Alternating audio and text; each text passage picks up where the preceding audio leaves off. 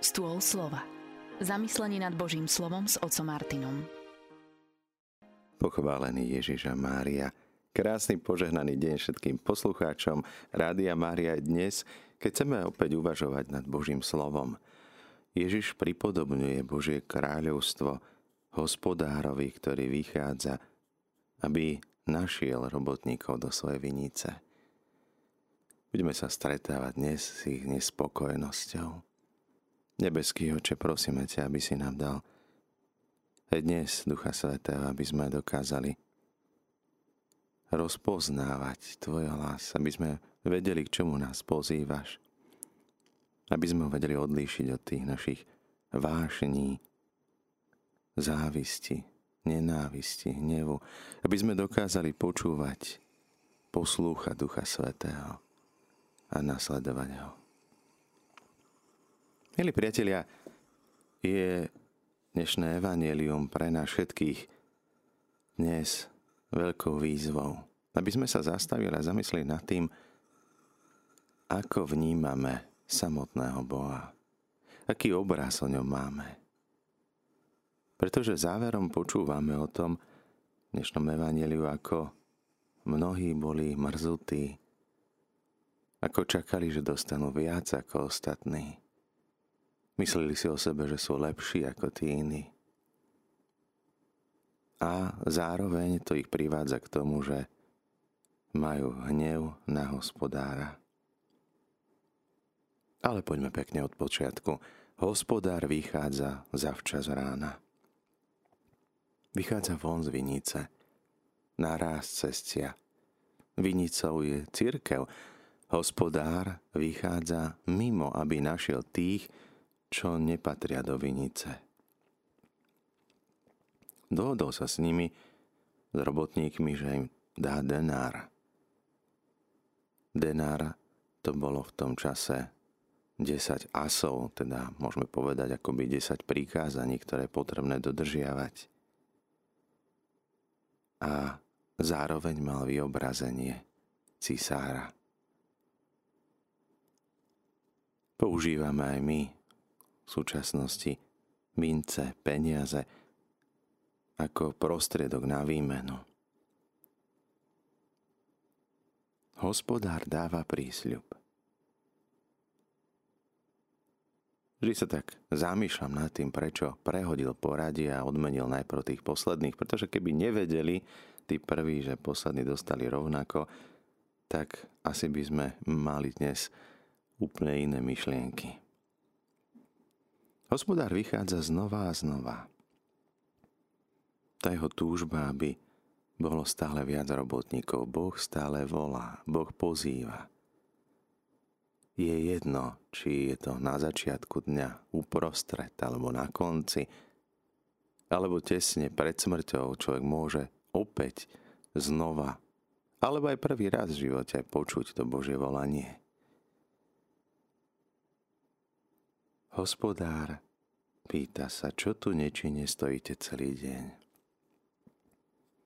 A o mnohých dá sa tiež povedať, že nečinne život plynie pomimo nich. Ako často sa pristíneme aj my sami pri tom, že strácame čas. Strácame čas záhľkami, nečinnosťou. Pán pozýva všetkých. Tým, ktorí prichádzajú neskôr, hovorí, dávam to, čo bude spravodlivé. Spravodlivé je dať každému to, čo mu patrí. Lenže otázka je tá, čo nám patrí, čo nám prisľúcha, čo si zaslúžime. Aj keď urobíme všetko to potrebné, čo sme mali urobiť, musíme mať ten postoj a uvedomenie. Urobili sme len to, čo bolo od nás očakávané.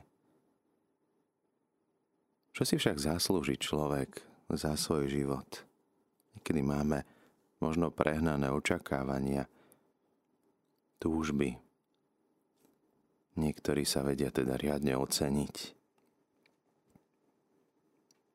A tu prichádzajú všetci, aby boli vyplatení. teraz začíname odkrývať, odhaľovať tie vnútorné postoje, ktoré prichádzajú. Všetci boli pozvaní do vinice.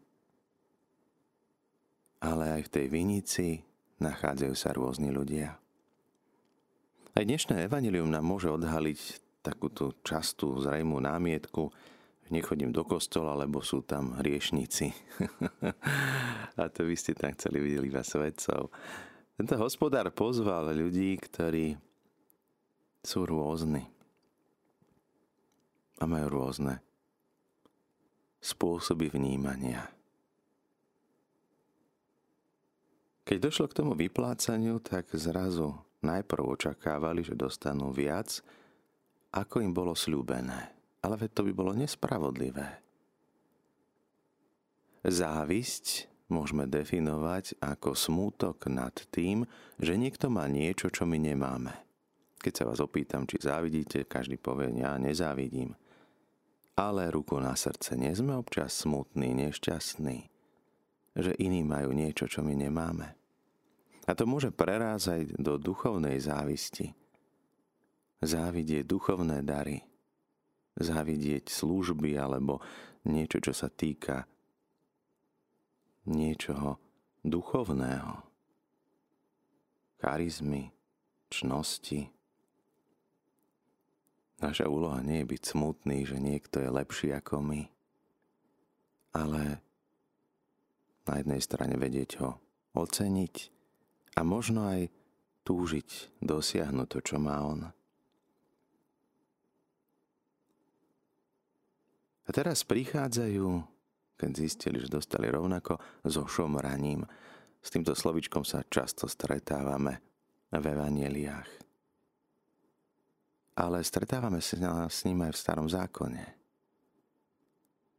Boh ide oslobodiť svoj ľud z otroctva, zo zajatia, privádza ho do zasľúbenej krajiny a oni celú cestu šomrali, reptali, sťažovali sa. Opäť ďalšie postoje, ktoré by nemali byť zlučiteľné s veriacim človekom. Máme mať radosť, že sme boli pozvaní do cirkvi. A keď sa stretneme, počúvam dlhé sťažovanie, reptanie, šomranie, maľovanie všetkého na čierno, ako je tá doba zlá, ako sú ľudia zlí, ako sa nedarí, ako nemáme nádej, nemáme perspektívu, nemáme svetlo.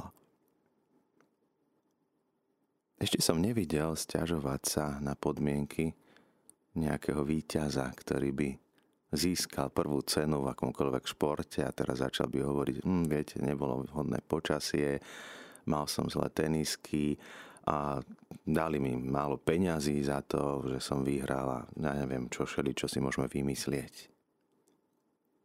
My by sme mali byť šťastní, že nás Boh pozval, povolal.